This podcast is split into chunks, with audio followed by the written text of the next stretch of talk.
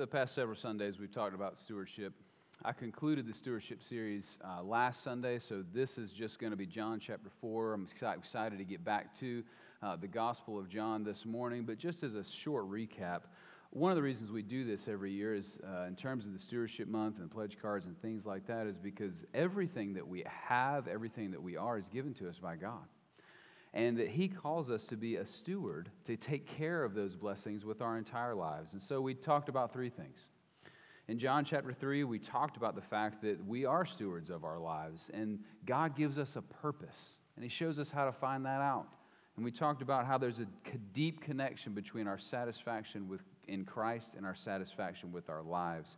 And then the second week, we talked about Malachi chapter 3, specifically about what it means to, what does the Bible say about giving to the church? And tithes and offerings, and about how not bringing the tithes and offerings, God says in Malachi chapter 3, is robbing God. It's something He was accusing them and us of, and that He challenges us that He will overwhelmingly bless us if we have the faith to give. Have tithe, the Bible teaches that tithes and offerings, the tithe is 10%. Uh, of what God gives to you, and then offerings are the voluntary gifts to God on top of that. And that God says to test us, and we will not be able to outgive God.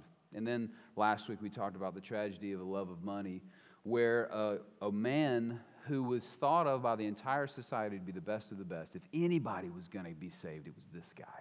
And how he walks away from Jesus because of his tragic love of money. It's interesting, in the passage we're looking at today, this was the lady we're looking at here is, the, is someone who no one would have thought could have had the salvation and yet she receives it.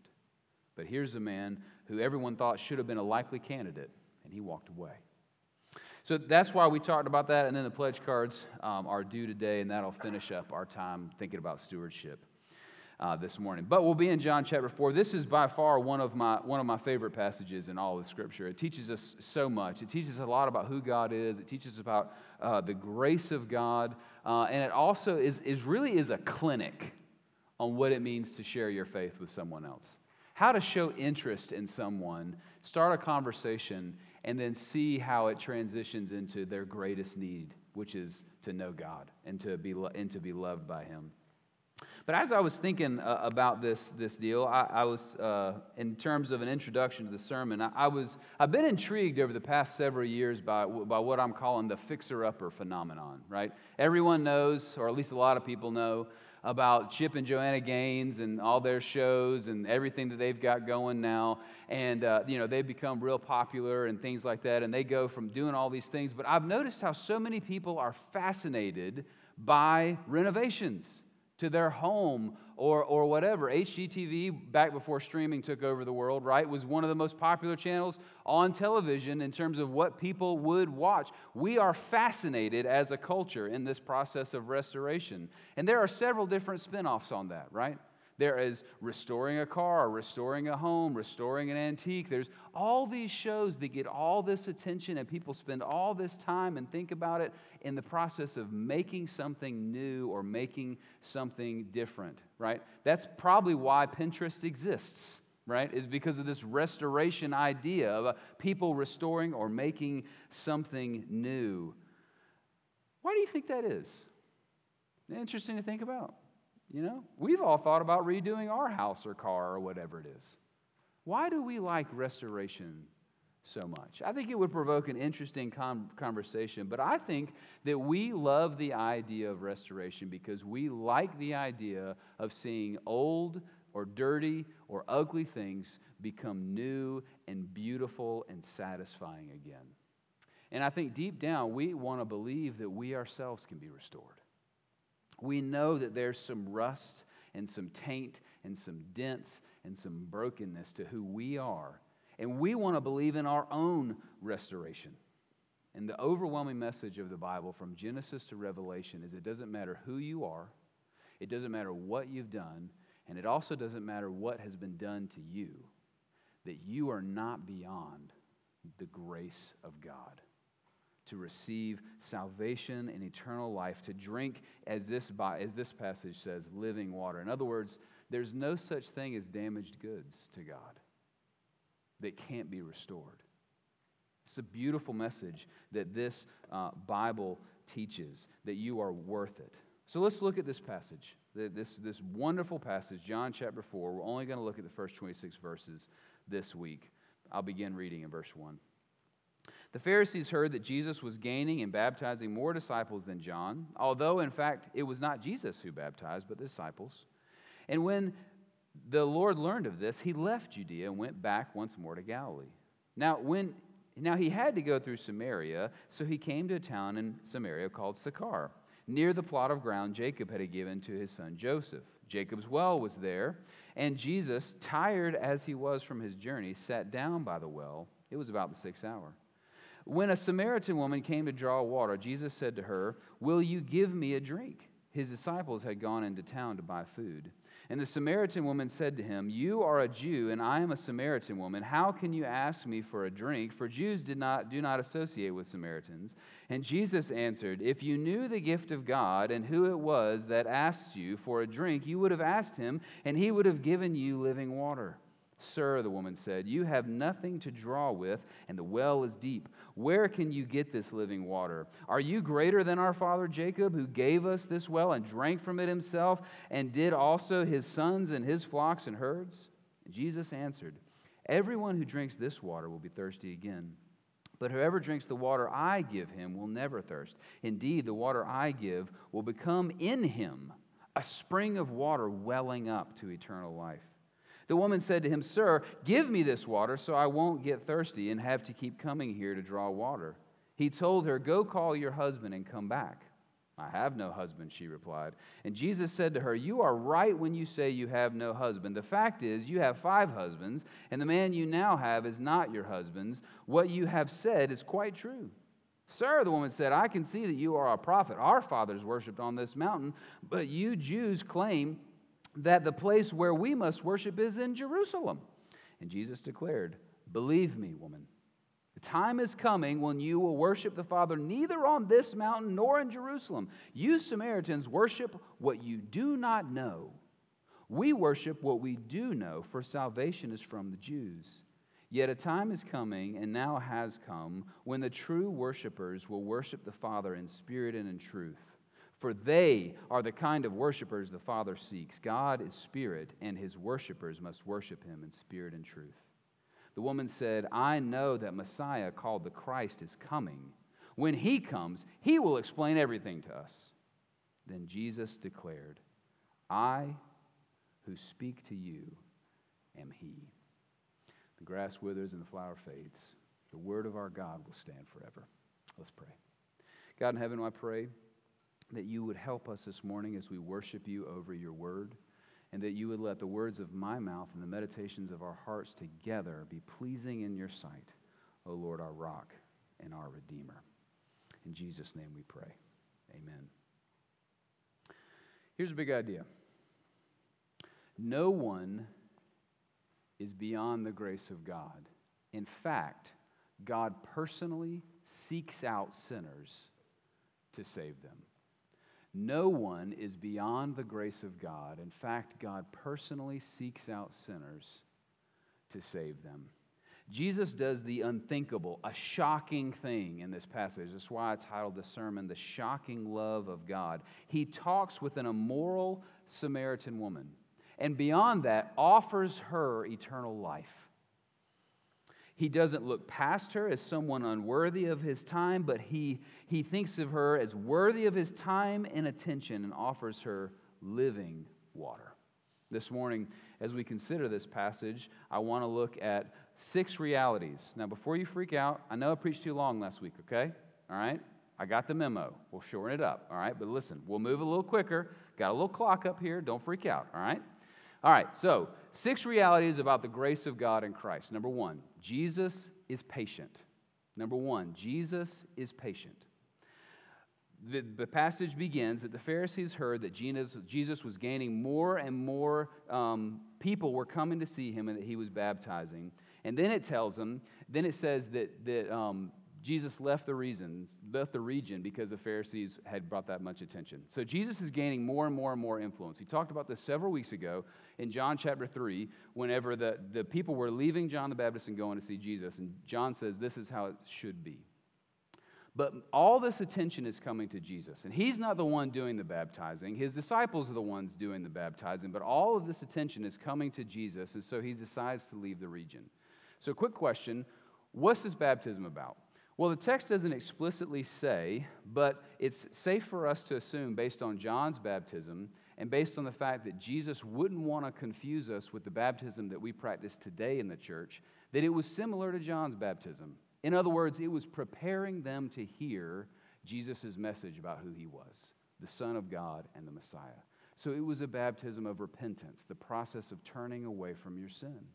So Jesus came out of the wilderness when he was tempted by Satan, if you remember that in Matthew chapter 4. And what's his first sermon? Repent, for the kingdom of God is near. That's his message. Turn away from your sin. So it's logical for us to assume that that's the nature of his baptism as well. But here's the point.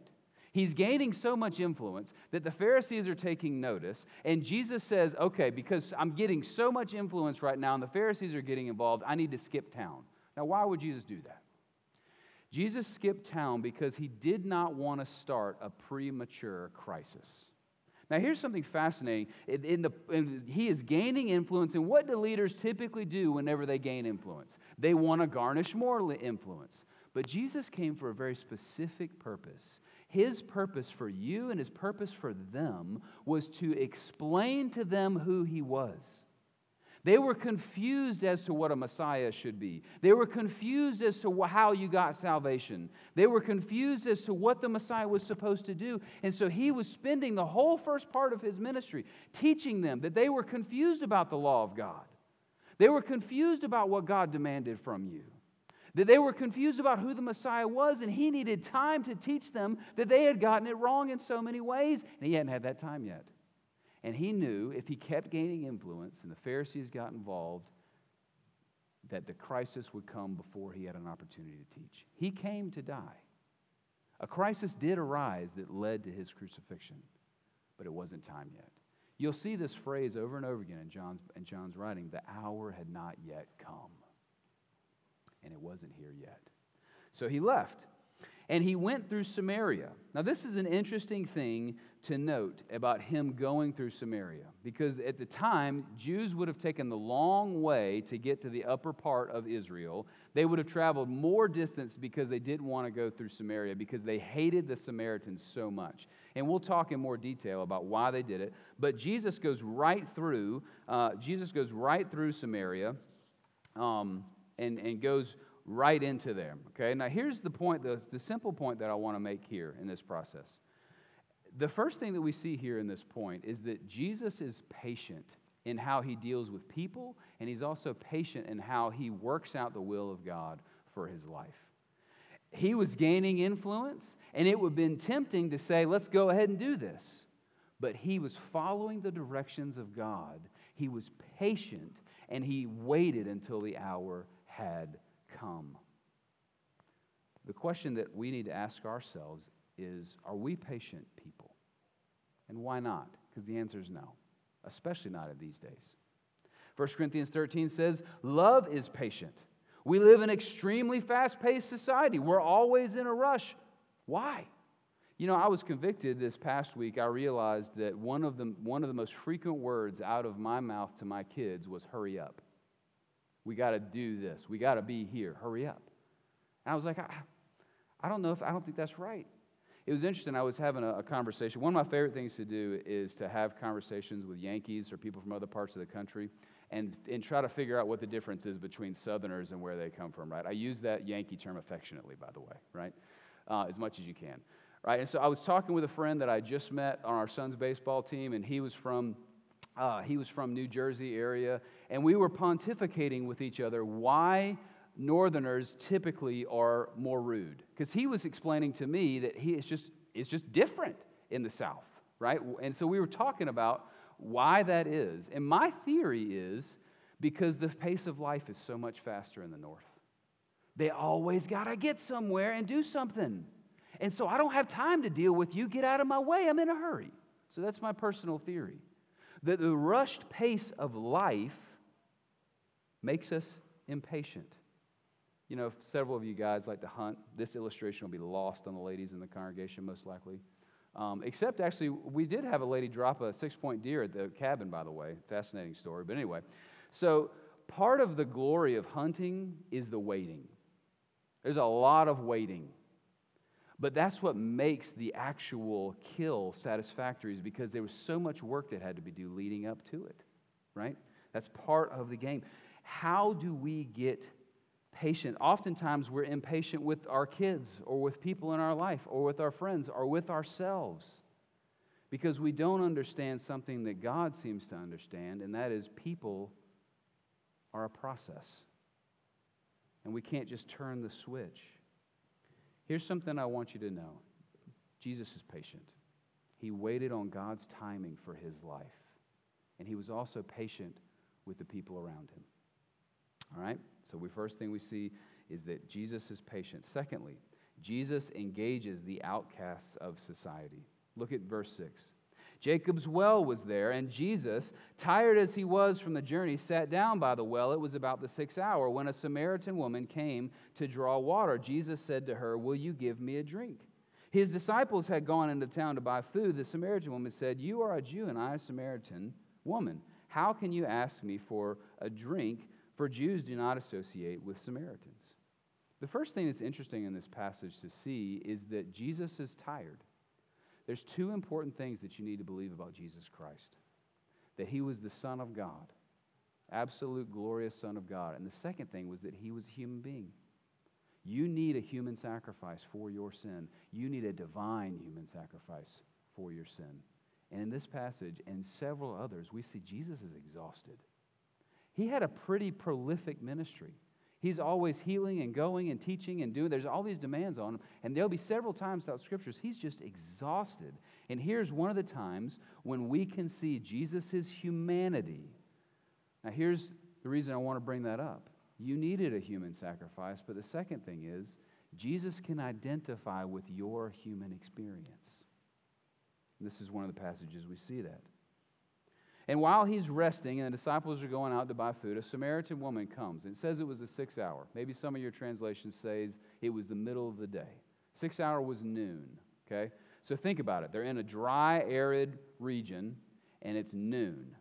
The, the practice was if you were going to gather water, you would do it early in the morning when it was cool. But she's coming at noon. You know, so I'm told in Columbia, before air conditioning, it was so hot downtown that men would often work until about 11 o'clock. They would come home, eat lunch at home, and then take a nap and then go back to work because it was just too hot to work in the middle of the day. In a similar way, this is what's happening here, but this woman does something against what everyone else is doing. She comes in the middle of the day to gather water. Why? Well, the text doesn't tell us specifically, but we can make a pretty good educated guess she's an outcast in society. We learn in just a, we'll learn in just a few minutes that she had a sinful past and that would, that would have ostracized her from other people in the area.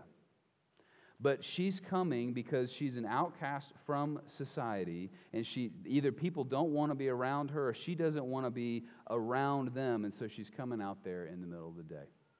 The other thing we see here is that, that Jews and Samaritans do not associate at all. In fact, she is shocked that he's even talking to her. And then, much less, what he says is, he says, Hey, give me some water and let me drink out of your cup. They would have never shared the same cup. This is, she's absolutely blown away. The Samaritans were hated. Samaritans were thought unclean. They would never share the same drinking cup. And that she, this woman was an immoral woman, and yet Jesus speaks to her and eventually we'll see offers her the living water. Let me give you a little bit of the background to the Samaritan Jew hatred, okay? Uh, Samaritans used to be part of the Jewish nation. In 1 Kings chapter 11, we won't go into a lot of detail now, but there was one single kingdom of Israel. And because of a rebellion, it divided into two. So you've got the one of the kings uh, of Israel, David, had a son, Solomon. Solomon's son divided the kingdom. He was asked by his people, hey, listen, your dad, we built a lot of cool stuff, but your dad made life hard on us. Can you loosen up a little bit? Not make us work so hard? And this was Rehoboam, Solomon's son's response. My father laid a heavy yoke on you. I will make it even heavier. My father scourged you with whips. I will scourge you with scorpions. Not a great campaign speech, all right, to give out, all right, in the slightest. So what happened was there was another leader called Jeroboam who the people were rallying around. What ended up happening is it split into a northern kingdom and a southern kingdom. Okay, I'm giving you the cliff notes, all right? Northern kingdom and a southern kingdom. The problem is the temple where the Jewish people had to worship, where the people of God at this time had to worship, was in the southern kingdom. And so what happened is Jeroboam built an altar, and he built an altar in the, in the northern kingdom. And so there was conflict between northern and southern Israel. Then this happened. This is the big thing. In 1782, the Assyrians came in and captured Samaria. Samaria was the capital city of the northern kingdom. 1722, the Assyrians came in and captured the northern kingdom. And they took all the exiles away and left only the poor people. A little bit later, a few hundred years later, the same thing will happen to the southern kingdom, except it'll be the Babylonians. But what happened in the meantime is the only people that were left were the poor people, and foreigners came in and decimated the area. They said that people who came to the area were shocked because it was nothing but wild animals everywhere. And then these the Samaritans, which, which were they used to be Jews, started intermarrying with the with the foreigners, and their worship started getting mixed up. It became synchronistic. In other words, like everything in a blender. I'll take a little bit of Christianity, take a little bit of paganism, and we'll just all wrap it up together. So they were half breeds and they were cult followers. In a very similar way, today we have Jehovah's Witnesses, Mormons, Catholics, and Christian scientists that all have some part of the truth. And oftentimes, a half truth makes the greatest lie. That was the Samaritans. They had some of the truth, they had some of the history, but for whatever reason had lost it. And so there was hostility that, that happened uh, between them. Then the Pharisees misinterpreted the laws of purity in, Lexi, in, in uh, Leviticus 15 and taught that Samaritans were unclean and you couldn't even associate with them. And then there, there, this rivalry came up, so much to the point that the hatred between Jews and Samaritans was epic in a way that we wouldn't even understand. The, the our history in the South with the rivalry between uh, black and white wouldn't even rival this hatred between Jew and Samaritan. They absolutely hated each other. But when Jesus looked at this woman, and I need you to get this, when Jesus looked at this woman, he didn't see a Samaritan, he didn't see an immoral woman. He saw a lonely, hurting woman who was made in the image of God. He saw someone which was the reason that he came to die. Because no one is without sin. And all of the laws that, that, that, that made the, the Samaritan people evil were misinterpretations of what God wanted. There are so many passages in the Old Testament about how God wants to get to the world with the love of God. How the Jewish people were supposed to be a shining light to draw people in. Instead, they made barriers and walls around everything so that no one could get in. This simple gesture was earth shattering to this woman. Let me ask you a question. We all have people in our life that either drive us crazy or are different or are outcasts or whatever it is. What simple steps could we take to show them the shocking love of God? You know, I've found that a lot of times people are the way they are for a pretty good reason. There was a guy recently that I got to know, and his reputation preceded him. And he was just known as a really mean person. But I had never really met him. And so I took a chance and we had a conversation and we just talked about nothing for 20 minutes. Seriously. Weather, sports, whatever. You know, Braves are in the World Series now. We got a lot to talk about, right? Go Bravos, right, Harvey? There you go. Um, so we got a lot to talk about. And after that, we didn't, we didn't really get into any conflict. And the next time I saw him, he walked up to me and just shook my hand, had brightness in his eyes I'd never seen before. I'm not saying I did anything, but the reality is, I built a simple bridge with a shocking gesture to him, which was just simply engaging him. The, let me ask you this have you, have you ever wondered why some of the people in your life are mean or immoral or lonely or gruff or different?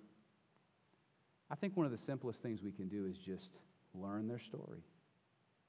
Just buy them a cup of coffee and say, Tell me about your life. Jesus takes interest in people, and this simple gesture shocked her. No one is beyond the grace of God. In fact, God personally seeks sinners to save them. Number three, God, Jesus offers eternal salvation as a gift. Verse 10. Jesus answered her, If you knew the gift of God and who it is that asks you for a drink, you would have asked him, and he would have given you living water. Sir, the woman, the woman said, You have nothing to draw the water with, and the well is deep. Where can you get this living water? Are you greater than our father Jacob, who gave us this well to drink for to drink himself? Jesus is, is interesting. Like I said, I don't have time today to talk about it in full, but this is really a beautiful passage to examine how we can share the gospel with someone if you're a believer in Christ. But Jesus is looking for more than a conversation, and she see, he sees that she's interested, her interest is piqued, and he starts to turn the conversation on her. He says, Listen, I can offer you, I can offer you living water. And the woman was confused about this. You see, when they dug a well back in the day, it became a well because they hit a spring. So at the very bottom of the well, there's a spring that's coming up providing fresh water to the whole well. So when he says living water, she's thinking that he's going to somehow grab the water from the bottom of the well because the well would fill up and the water at the top wouldn't be as fresh as the water at the bottom from the, the springing up. So she asked him, You don't have a rope and a bucket. How are you going to get down? How are you going to get all the way down there to that water? And he says, Indeed, this is verse 13 everyone who drinks this water will be thirsty again, but whoever drinks the water I give him will never thirst. Indeed, the water that I give him will become a spring in him, welling up to eternal life. Jesus is comparing what he can offer, which is salvation. He's using this illustration of water. He's comparing what he can offer to physical water. Physical water, you'll be thirsty again. But if you receive what Jesus is offering, you'll be forever satisfied. This water will, will satisfy you physically, but what Jesus is offering will satisfy you spiritually. The water that you would drink from this well is limited, you, you, there's only so much of it. The water that Jesus is offering is a self perpetuating spring in your soul that continually fills you up. This, what Jesus is offering, is the grace of God through him. This, the grace, he's offering this grace as a gift, and he's offering it as the gift. You notice he says, All you have to do is ask. Just ask me and I'll give it to you. Is it mind blowing? Christianity should be mind blowing to us that the only thing that God requires of us is that we repent of our sin. We'll get to that in just a second. And that we ask and receive by faith. And that's the same thing that is going on here.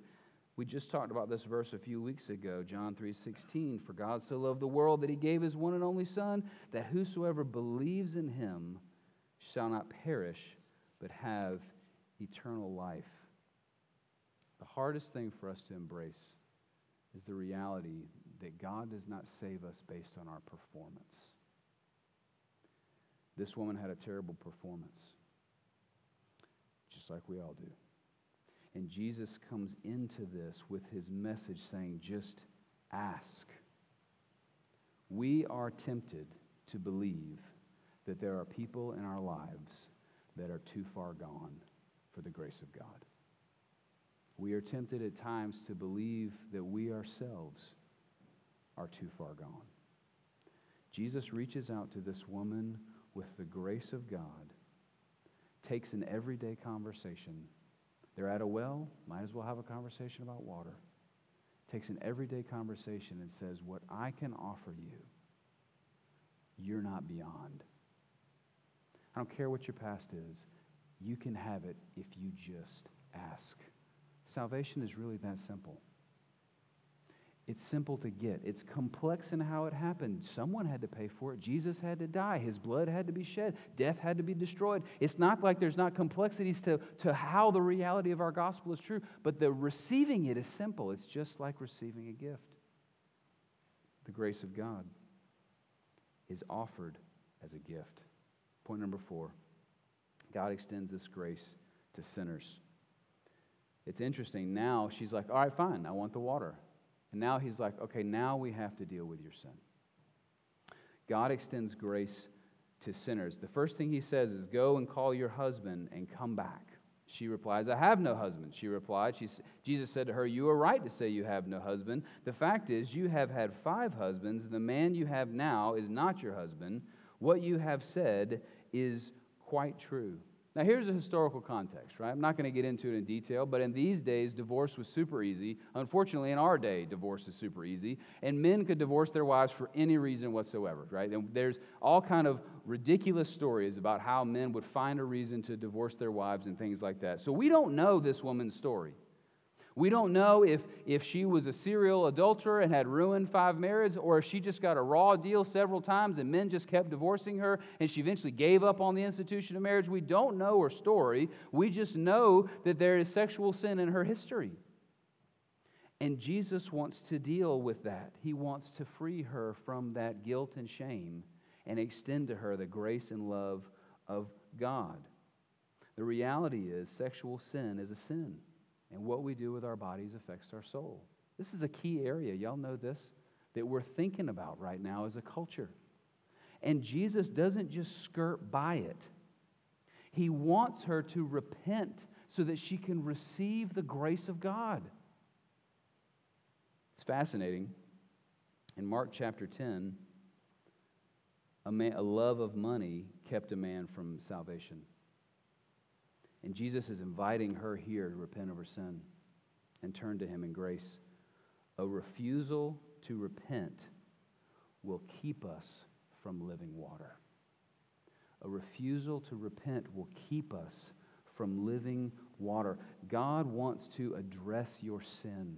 He wants to save you from it. He want, God wants to you as an agent of God to lovingly address the sin in other people's life. Jesus challenged her sin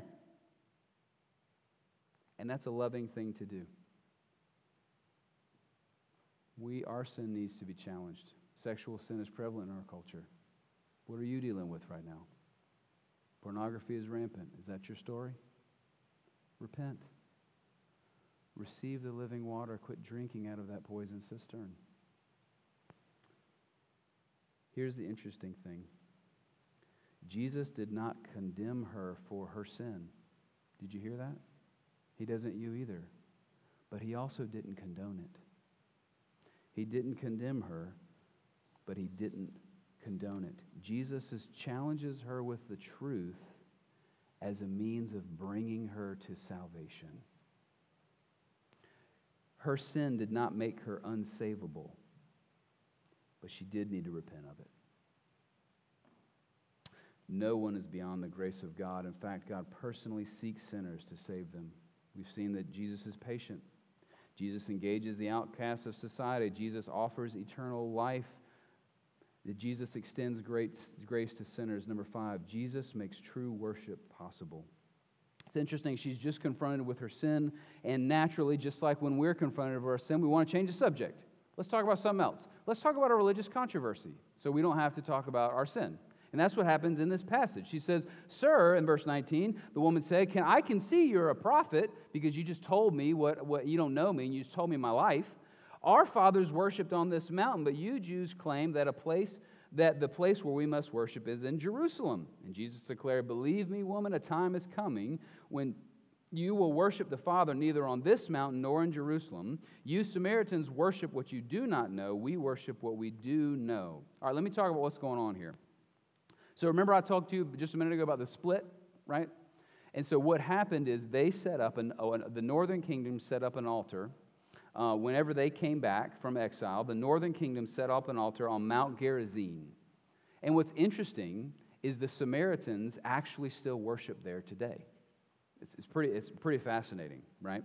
Um, but they set up this altar. And back in the Old Testament, remember the specific location of the temple was a, the place where God's presence dwelt. And Jesus is teaching in this passage, all that's about to change.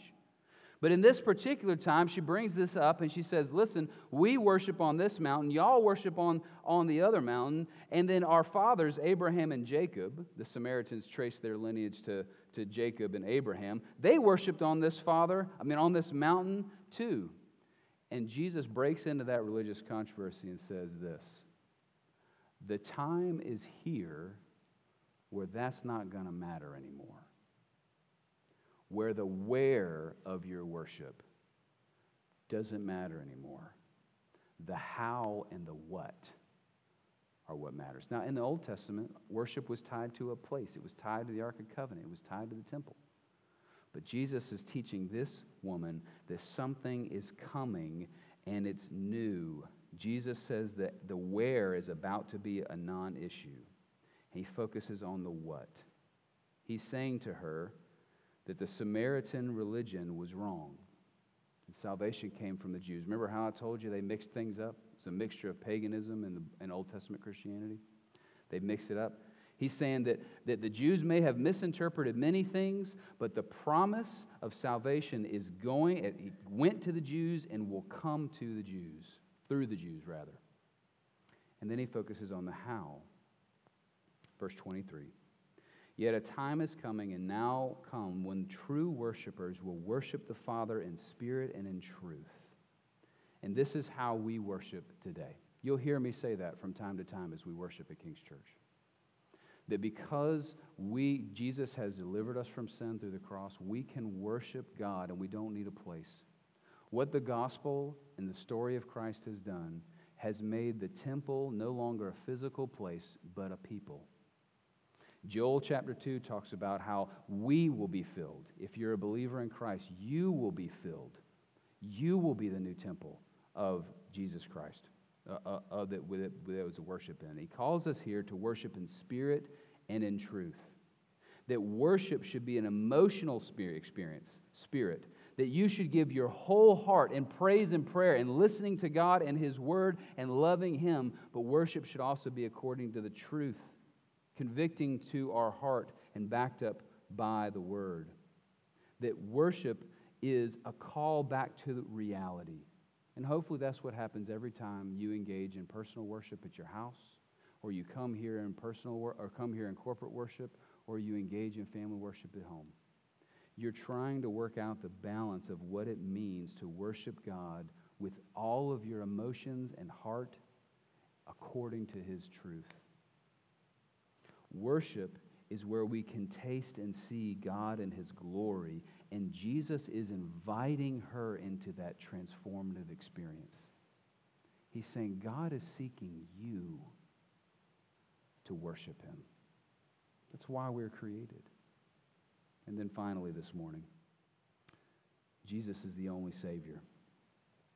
In verse 25, the woman said, I know that the Messiah called Christ is coming, and when he comes, he will explain everything to us. And Jesus declared, I who speak to you am he.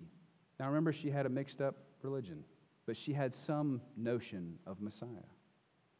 And she says, Listen, when Messiah comes, he's going to make, he's going to make everything uh, understandable. And he looks at her and says, Messiah is sitting in front of you.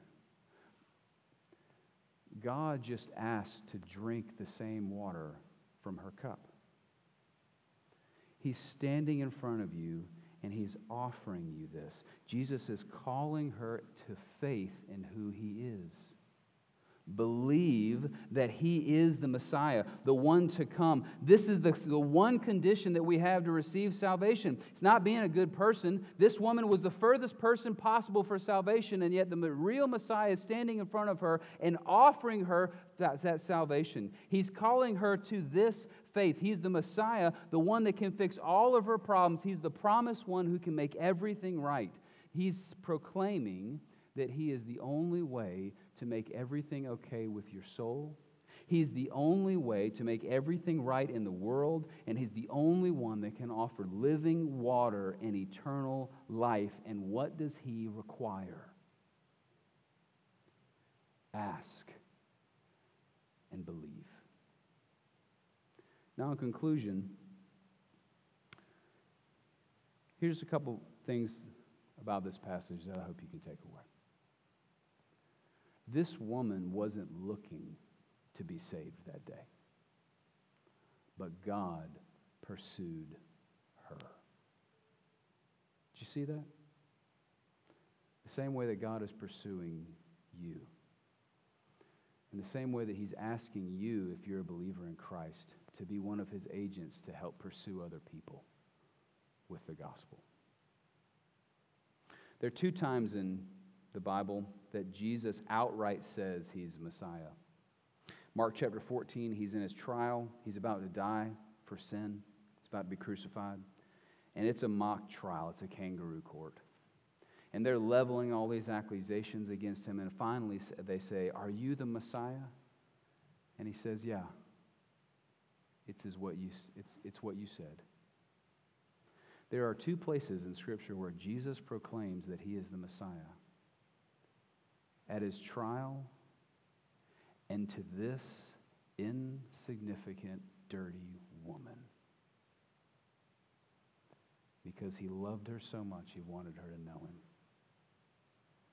Friends, no one is beyond the grace of God.